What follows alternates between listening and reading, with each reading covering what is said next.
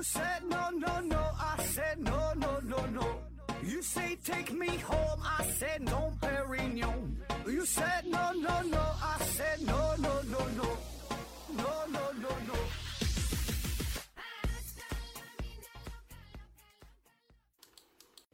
拼命探索不求果，欢迎您收听思考盒子。本节目由喜马拉雅平台独家播出。本节目由北京同仁堂精致牛黄解毒片赞助播出。精牛专业去火实力派。那这一期啊，咱们还是回答听友的问题啊。但是这一期呢，与一般的节目平时的回答呢略有不一样啊。因为这期节目我都是精挑细选了一些问题，呃，都是与咱们的健康啊。呃，养生啊啊，跟这方面有关啊。第一个问题，这汉堡哥提问说，什么指标衡量一个人免疫力强不强？具体如何衡量？运动好可以说是免疫力更强嘛？啊，这关于免疫力的问题啊。那咱们平时啊，经常会说到免疫力这个词儿，说吃什么东西对身体好，可以增强免疫力，或者说谁谁谁免疫力比较低下，是吧？有点风吹草动的，他就跟着。感冒跟着拉稀，跟着上火，说这人免疫力太差了。那么到底啥叫免疫力哈？其实免疫力这个概念吧，还真就是挺难定义的啊。我翻看了一些专业的书籍哈，这个不唬你哈，真正去看了查了一下，呃，内科学、外科学、诊断学、感染病学、妇产科学、儿科学、呃，全科医学概论等等啊，都没有给出免疫力这个明确的概念。啊，没有啊，没有说免疫力啊是指什么什么，没有这个概念啊。但是呢，确实在这些书籍当中提到了免疫力这三个字儿。比如说啊，你患有某某疾病，说怎么去预防啊啊，或者说治疗之后我们需要注意啥呀？哎，他会说提高免疫力啊，提高身体免疫力，确实有这么说的啊。那么，单纯从字面意义上来看，免疫力啊就是免受。疾病的能力，对吧？人体抵抗疾病的能力，就是让你不得病的一种能力。所以如此说来，这就是一个很广泛的概念啊，它指的是一个人体这整体的状态。所以它也并不是单一的说哪一个指标就高啊。就像说大高个儿是吧？那啥叫大高个儿啊？你说这人身高啊两米以上，这叫大高个儿，这就是单一指标啊。你说这人身体很好，那这指标多了去了。所以你说如何判断一个人免疫力，对吧？它是一个综合性的结果，它不可能通过某一个单一的指标就能得出一个简单的结论，说它强或者是弱啊。所以呢，很多指标都可以反映出来，或者说我们需要很多指标来综合反映这个人的免疫力的高低。比如说化验血啊，这里边有血常规，那么血常规里边有个指标叫血红蛋白，那这个指标比较低，那就代表着哎，这人可能是贫血啊，那特别低。你贫血很严重，那可能这人身体就不太好，免疫力呢，哎，可能就相对会低一些啊。当然这个并不绝对，是吧？那么还有呢，像一化验这肝功能啊，肝功能里边有个指标啊，这个总蛋白、白蛋白啊，那你看这个蛋白比较低，哎，可能这人低蛋白血症，营养状态可能不太好，那么说明这人可能整体的这个身体条件哈，整个身体状况可能不太好，抵抗力比较弱啊，这免疫力低啊，也有可能，就是说这些都可以间接的反映出你的免疫力的强弱啊。或者说其他一些你的状态，就是你自己也能知道。比如说你这个睡眠质量比较差，睡不好觉，精神头不好啊。现在医生一值班，值完班了，第二天这就挺容易说感冒啊，挺容易说这个精神头不好啊，对吧？就是你在这种情况之下，免疫力都是比较低的啊。或者说整个这个人就是怎么说？你看他皮肤不太好，比较粗糙，或者这人精神头不好，或者是太胖了、太瘦了等等这些。它都能反映出来这一个人的免疫力的一个变化、一个波动，是吧？所以呢，你说这到底啥叫免疫力，是吧？很难定义啊。那怎么去衡量也很复杂，所以这就是一个比较模糊的概念啊。然后你说这个运动好就可以说一个人免疫力更强嘛？啊，那一般来说，多运动保证是对身体有一定的好好处哈。特别是现在咱们，我觉得普遍吧，可能都是比较缺少运动啊，都是比较宅哈，一天就是上网玩游戏，鼓捣手机，鼓捣电脑啊，都不不不咋不咋运动啊。所以咱要发展体育运动，增强人民体质啊。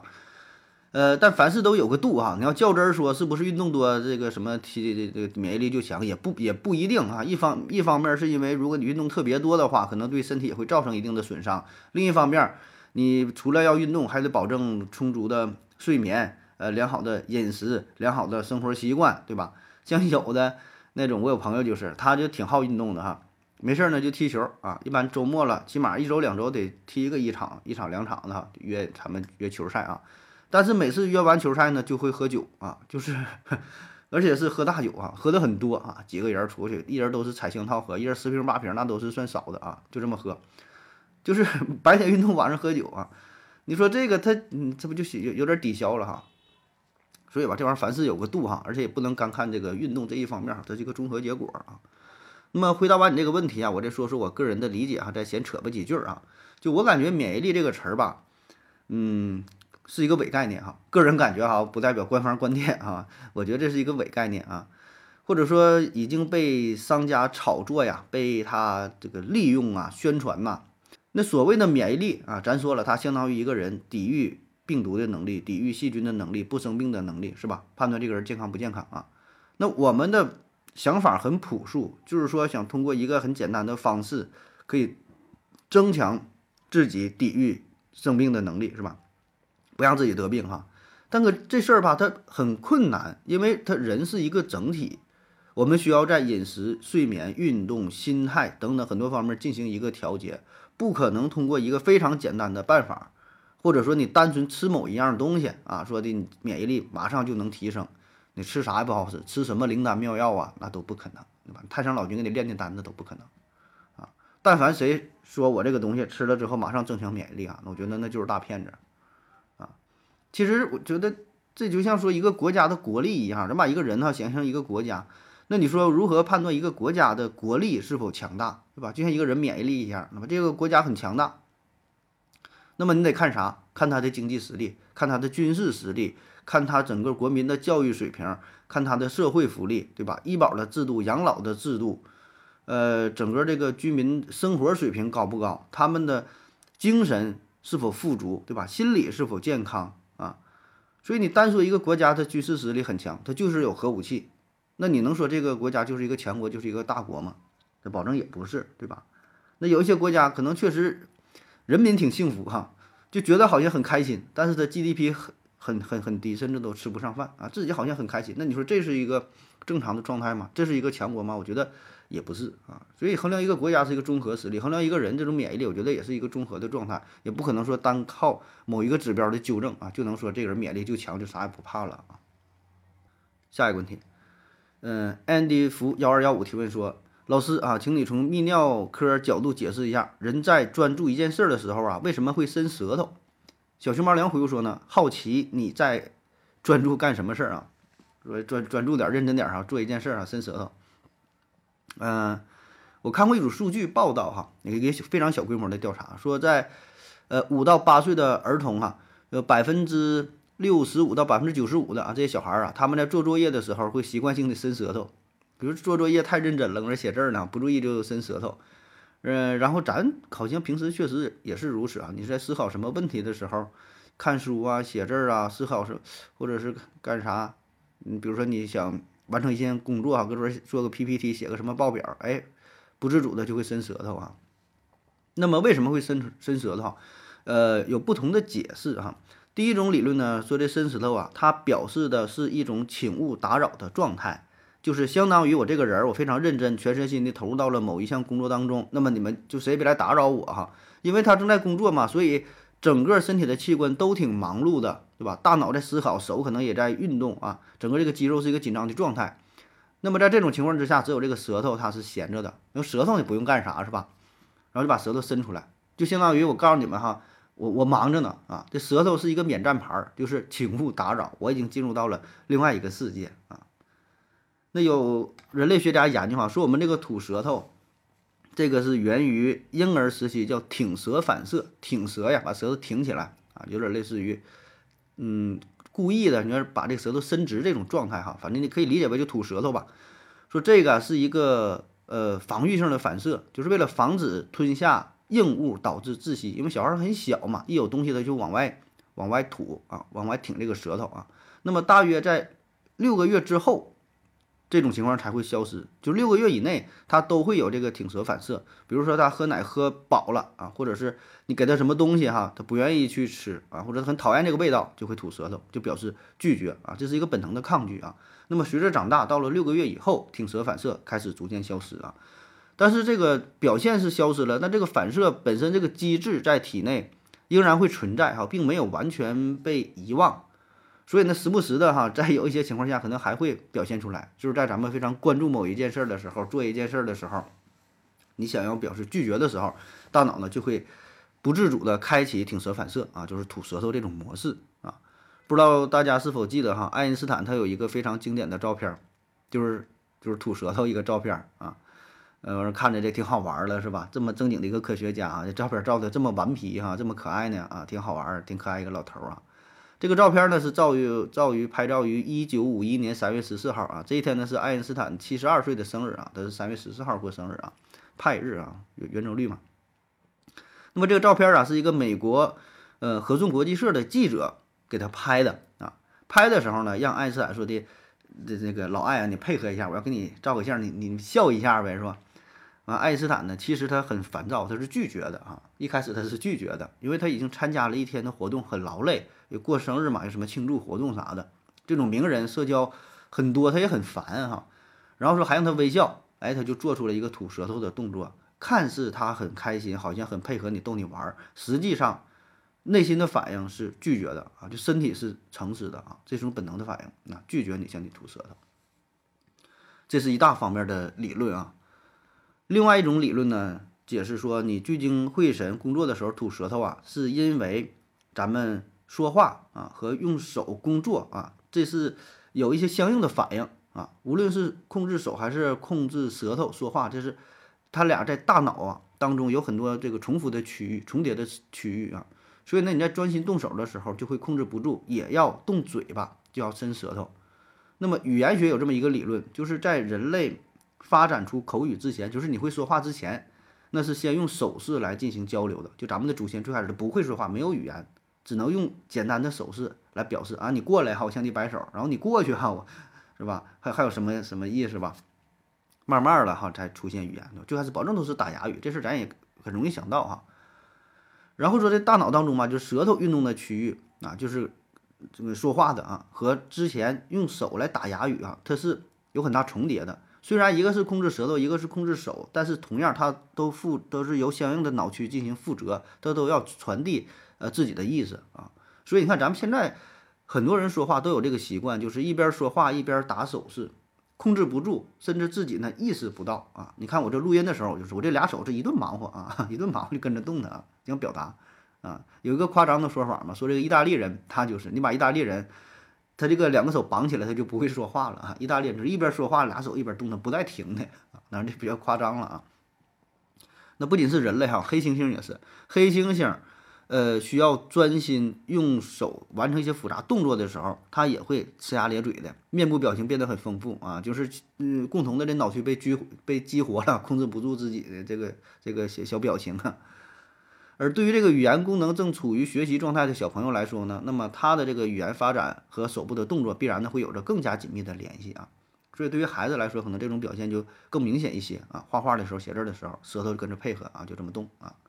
那如果大伙儿对 NBA 比较了解的话啊，也也一定能听过吧，对吧？就是乔丹嘛，乔丹打篮球的时候就有一个特点啊，经常就往外伸着自己的大舌头，然后开玩笑嘛，说这是一个非常有进攻性的动作哈，你过来我就舔你，我就舔你一身，不好防的啊，这是都很滑啊。这就是因为乔丹的大脑在这时候也在疯狂的工作哈，舌头呢情不自禁的就跟着飞舞了起来啊。那在二零一五年的时候，有一有一项这个英国和瑞典的的。呃，科学家联合起来做的实验哈，他们是找了十四个四岁的小朋友，做了一个吐舌头的实验哈。然后研究人员发现呢，嗯，就是他们这些小孩在呃完成不同的这个游戏任务的时候，面部的表情啊也会跟着这个变化，就是需要手上进行动作，但是面部表情包括主要是嘴巴和舌头啊，就就跟着动啊，所以呢会有这种这种这个状态啊。那是就是小孩更明显，那么长大呢也会有啊，但是有一些呢，有一些人可能就是大脑这这这段区域啊，这个被压抑住了哈，但是有一些人呢就是更明显一些，就控制不住自己啊。下一个问题，这海姆格尔提问说，为什么呀？大夏天坐车里不行啊，会中暑甚至死亡啊，而蒸桑拿却没有事儿啊？不都是温度高吗？嗯，下一个问题回复说，我正好是幼儿园自然科的老师啊。第一个蒸桑拿时间久了也会有事儿。第二呢，夏天车里啊空气不流通，高温缺氧很危险。第三呢，蒸桑拿不会呃有水分的流失啊。回答的很简洁哈，把这几个重点都说出来了啊。一个是时间的长短的问题，一个是密闭空间的问题，呃，一个是关于水分的问题，是吧？嗯，这个事儿呢，其实就属于先问是不是，再问为什么哈。如果要是细究起来，那么就是不管你大夏天在车里边待着哈，这它会会会憋死啊。在汽车里睡觉很危险，是吧？你夏天呃开冷风，是冬天开暖风啊，只要足够密闭的话，都挺。都挺危险啊！我有一个高中同学啊，就是他父亲开出租车了，有一年冬天呢，就是呃开空调啊，结果就发生了意外啊，真事儿啊，身边的事儿啊。那说这个蒸桑拿难道就没有事儿吗？哈，当然也不是了哈，蒸桑拿蒸的足够狠的话，照样也能要了你的小命哈。你可以上网以这个蒸桑拿和死亡作为关键词的话，会弹出很多新闻啊，很多相关的资讯。蒸太狠的保证也不行，其实就跟那个中暑差不多，就是高温嘛，所谓的对吧？高温昏迷。严重的可能身体各个器官跟着衰竭，呃，导致死亡，保证有啊。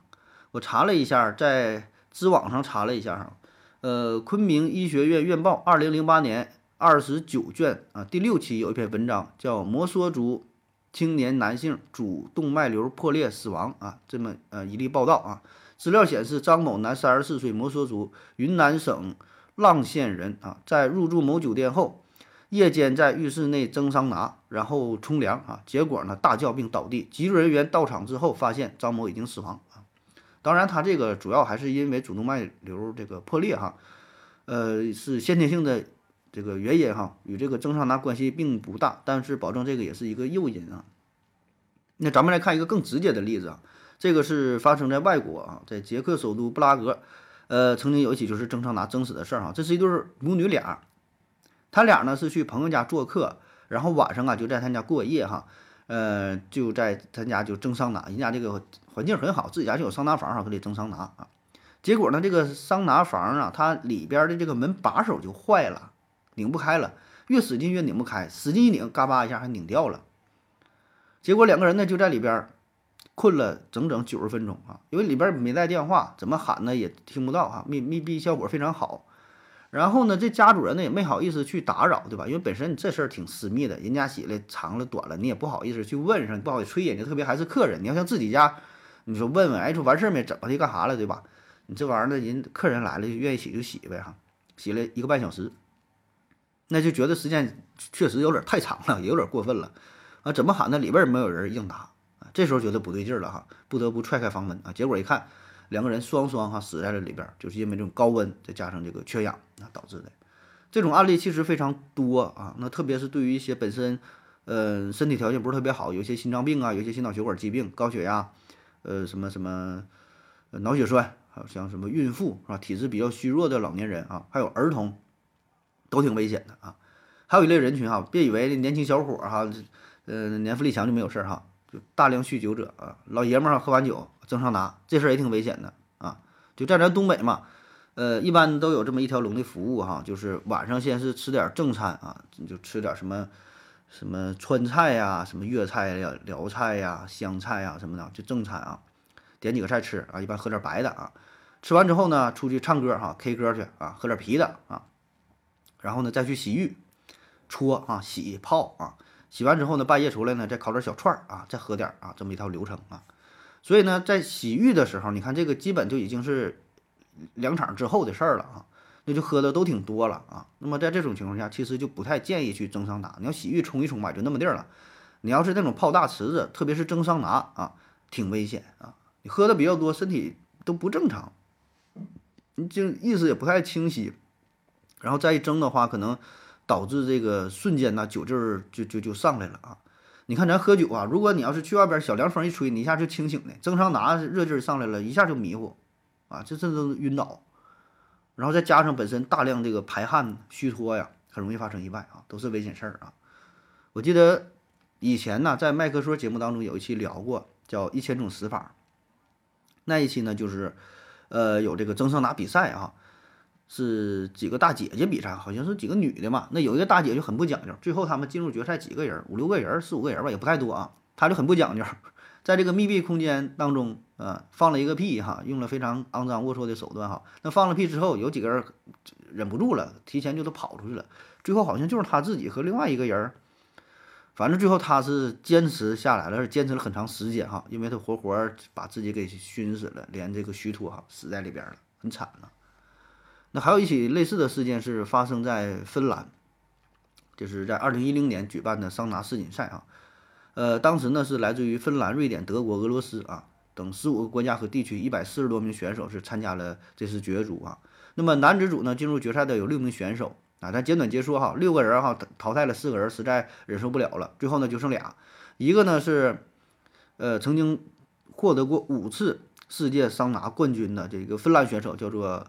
考科宁啊，另外呢是一个俄罗斯选手啊，这大爷已经快六十岁了，叫拉迪任斯基啊。最终就他俩大比拼呐，那结果呢很惨啊，就是两个人都晕倒了啊。那工作人员感到不对哈，赶紧就上去抢救吧。看见看这脸这状态，这脸色都不正常了，身上被严重的灼伤，大大小小全是水泡啊。与其说是比赛，不如哥说搁里边是这个煎熬一样啊，全是休克的状态啊。马上抢救，但结果还是发生了啊。呃，年逾六十的俄罗斯这个选手哈，拉迪任拉迪任斯基啊，他呢经过抢救是无效哈，当场就死了啊。然后芬兰的那个叫考克宁啊，他呢是送到了医院啊，反正也是抢救算是活过来了啊。反正挺危险，这事儿都都都都挺危险啊，注意安全吧。下一个说，假设呀，我对一个东西过敏，我能不能在没有接触的情况下知道我对这东西是否过敏呢？呃，好像西方人呢，经常对花花生牛奶过敏啊，这是基因问题嘛？亚洲人啊，说汉族人有没有对，呃，对于其他人种有过敏比较高的东西啊？就是别人不过敏，咱们亚洲人真吃了更过敏是吧？K 二幺五二回复说，如果有家族过敏史啊，可以判断在某些没接触过的东西上有较高的过敏风险，但不实际接触啊，无法得出确定的结论。亚洲人。呃，说这乳糖不耐受的情况比欧美人普遍啊。第一个问题说不接触是否能够知道对什么东西过敏啊？这个好像很难吧？起码就我所知，目前还没有这种技术，必须你得就是触碰这个东西啊。就所有的现在验证的方式都是让你真正接触这个过敏源啊，只不过就是非常细微，就像做药品实验也是，对吧？那扎滴流扎针之前先做个药，做个这个实验针，看看你这会儿是不是起包了，是不是红了？那用的就是这个东西，只不过是稀释之后的量非常小。还有呢，给那个小孩儿说的排查什么过敏源啊，什么东西过敏都得试一试，真正试了才知道。那不是，起码就目前的技术还不知道啊，以后可能也许能吧，那那就得挺难，反正啊。然后说为什么哈不同的人种、不同地区的人会对不同的东西产生过敏呢？说这个西方人经常对呃什么花生这些东西过敏是吧？呃，这事儿呢，现在研究的也不是特别明白哈，有这么几种理论、几种假说哈。第一种呢叫做进化淘汰假说啊，咱就以这个花生举例子。就花生的原产地到底在哪儿？现在也不知道哈，比较有争议。有的说是南美，有的说是非洲，反正不管是哪，保证不是欧洲。所以呢，这也就是说，在非洲、在南美，包括咱们亚洲哈，就这些地区的人呢，很早很早以前就接触过花生，就吃了上千年，甚至更加久远啊。所以在那遥远的过去，如果也有吃花生过敏的人，甚至过敏很严重的话，那么这些人早就死掉了，说白了就被淘汰了。最后活下来都是吃花生。不过敏的啊，所以这是一个自然选择的结果啊。那么对于欧洲人来说呢，他们呃接触花生的时间相对比较晚，就比较短，可能就是最近这几百年、一千的一千年的事儿。他早期不种这玩意儿，不吃这玩意儿的，所以呢，对于欧洲人来说，咱们看到的就是他们更容易过敏，因为他们还活着啊，对吧？以前没接触过，最近才表现出来。那么再加上他们在接触花生的时候。呃，近现代这医疗水平已经大大的提升。那在咱说过去几千年前，你过敏了可能是一个很严重的事儿，过敏那是要命的啊。但现在呢，可能好了很多。所以呢，这个欧洲人他们吃花生的时候啊，就算过敏了，哎，也能活下来。而且欧洲确实，咱说医疗水平是相对发达的啊，所以这也就导致了他们会有更多的过敏的人群存在。啊，让他们保留了这个这个基因，所以我们看到了他们会有更多的过敏的病例啊，呃，这是一种学说。另外一种学说呢，叫做过度保护学说。这啥意思啊？这也不光是吃花生过敏啊，嗯，很多种过敏呢，也也也都是这个这个道理。咱拿这个举例子啊，呃，而且这还不只是过敏的事儿哈，就是呃，包括其他一些发达国家哈，就是他们的对于这个疾病一些反应也是如此。你看，为什么感觉好像发达国家过敏就比较多？你说是欧洲、美国，说欧美国家过敏，非洲人好像没咋听说这么他们过敏的，是吧？一方面呢，就是因为这些国家比较发达，检出率、检出水平比较高，对吧？欧洲人哪吃完过敏也不知道啊，这身上这啥玩意儿，长得挺挺黑哈，看不出来，不知道过敏了，对吧？那欧洲人欧洲人人家呢有点病呢，医保也发达，到那就去看病，就就就检测了，就知道。另一方面呢，咱说这个过度保护的事儿啊。就是呢，有人认为啊，现在过好的医疗条件，把人啊，特别是儿童啊，给过度的保护起来了。那实际上什么是过敏呢？就是让这个人体，就是人体免疫系统它错误的识别就是过敏。就本来这个东西实际上是没事儿的，就你吃个花生能有什么事儿？对身体有什么影响吗？它也不是有害的物质，对吧？可以吃，可以去接触。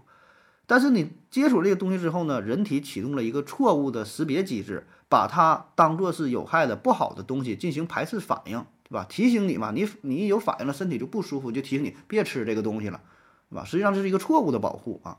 那么在这个儿童时期、小孩的时候，他什么都没接触过，他这个免疫系统呢也是处于一个发育的过程，所以呢，在他的成长过程当中，他呢就要接触一些东西，逐渐形成自己一个正确的免疫系统。就是我吃这个东西知道没事儿，吃这个没事儿啊，那东西有事儿，他得建立一个这个免疫系统，这是一个。咱们理想当中的状态是吧？就相当于让这个身体呀，把这个东西都认识一遍，哪个是好，哪个是坏的，是吧？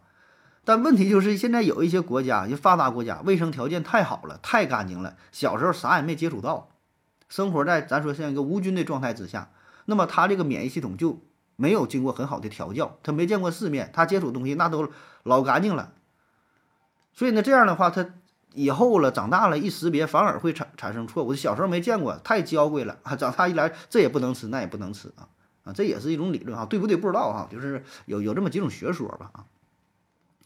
下一个，迪汉姆哥提问说，脸上啊，呃，有这个红点儿啊，类似于包啊，但是呢也没起来哈，不知道是什么东西啊，怎么去除的？是不是病？啊，这这这种问题啊，就还是那句话，去正经医院找正经大夫。你说这个脸上有包啊，有点儿啊，什么东西原因老多了啊！我能跟你说出一万多种来啊！就是这个皮肤病特别更不好看了，你靠语言的描述，你谁也整不明白，你就得到现场去看啊！当然，按你这个描述说，有个包，有个红点儿啊，也没有什么其他反应，可能有点儿，就像咱平时说这个上火啊。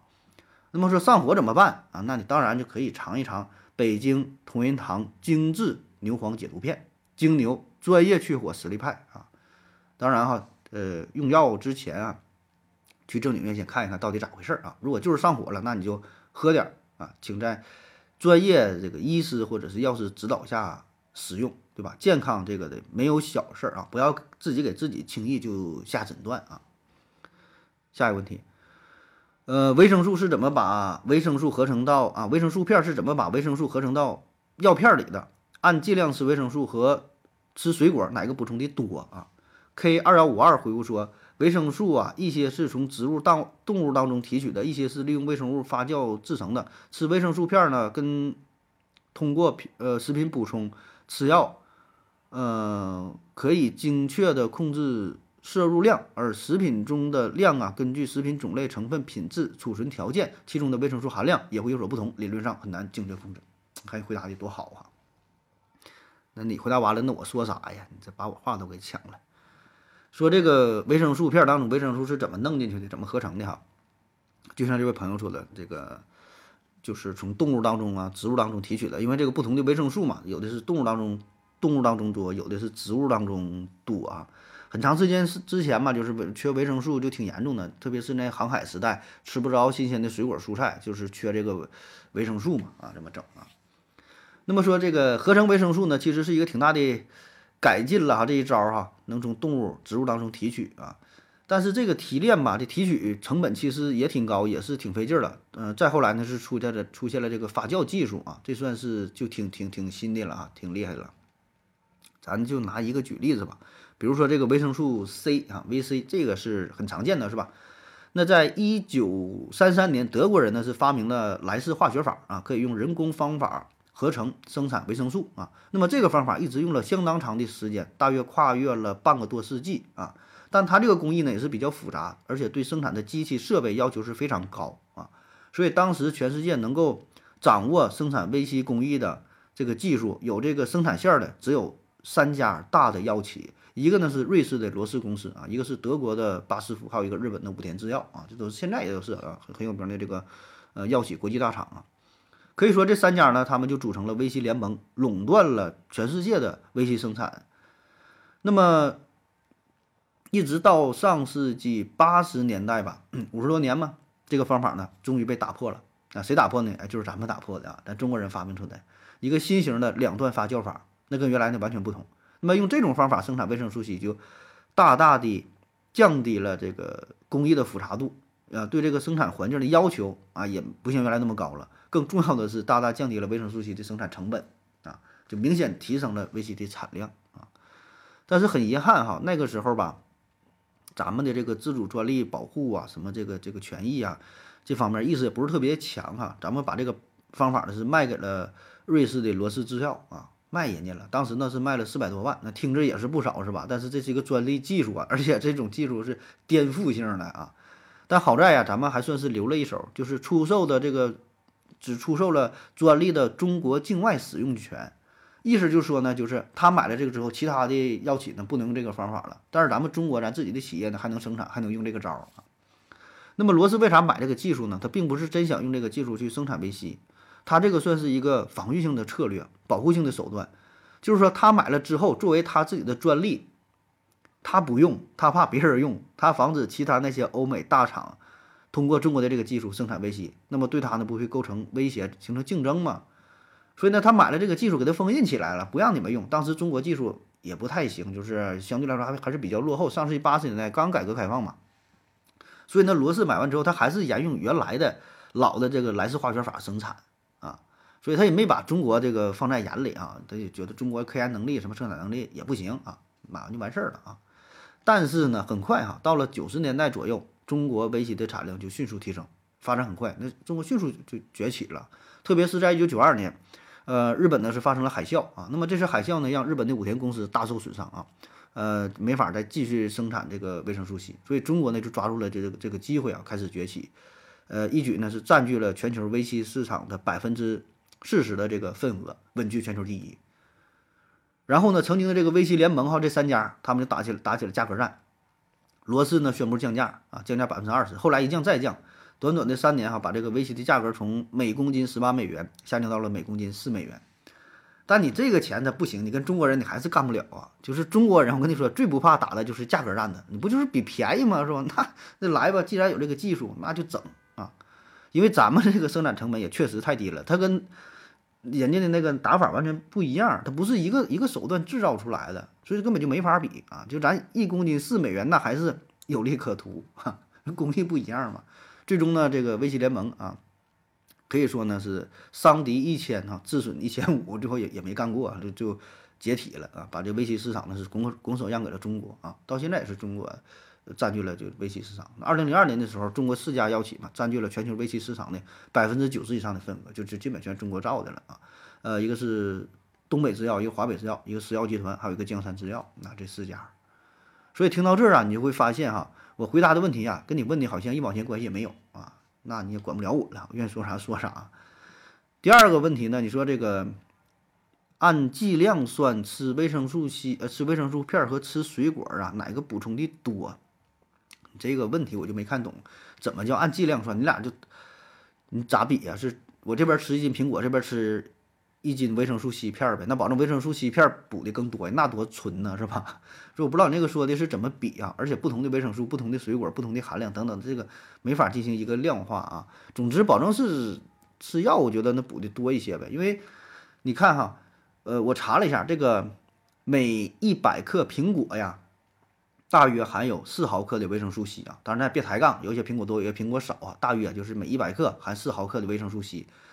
那么一个苹果的话，咱就按大籽的算哈，大籽的苹果一个能有半斤左右是吧？二百五十克，那么它呢就是含有，呃十毫克的维 C，一个苹果十毫克维 C，而这个维生素 C 这个药物这个片儿一片的含量就是一百毫克，你这玩意儿咋比？半斤一个苹果，对吧？你得吃十个顶人家这么一片儿，那你玩意儿比啥呀？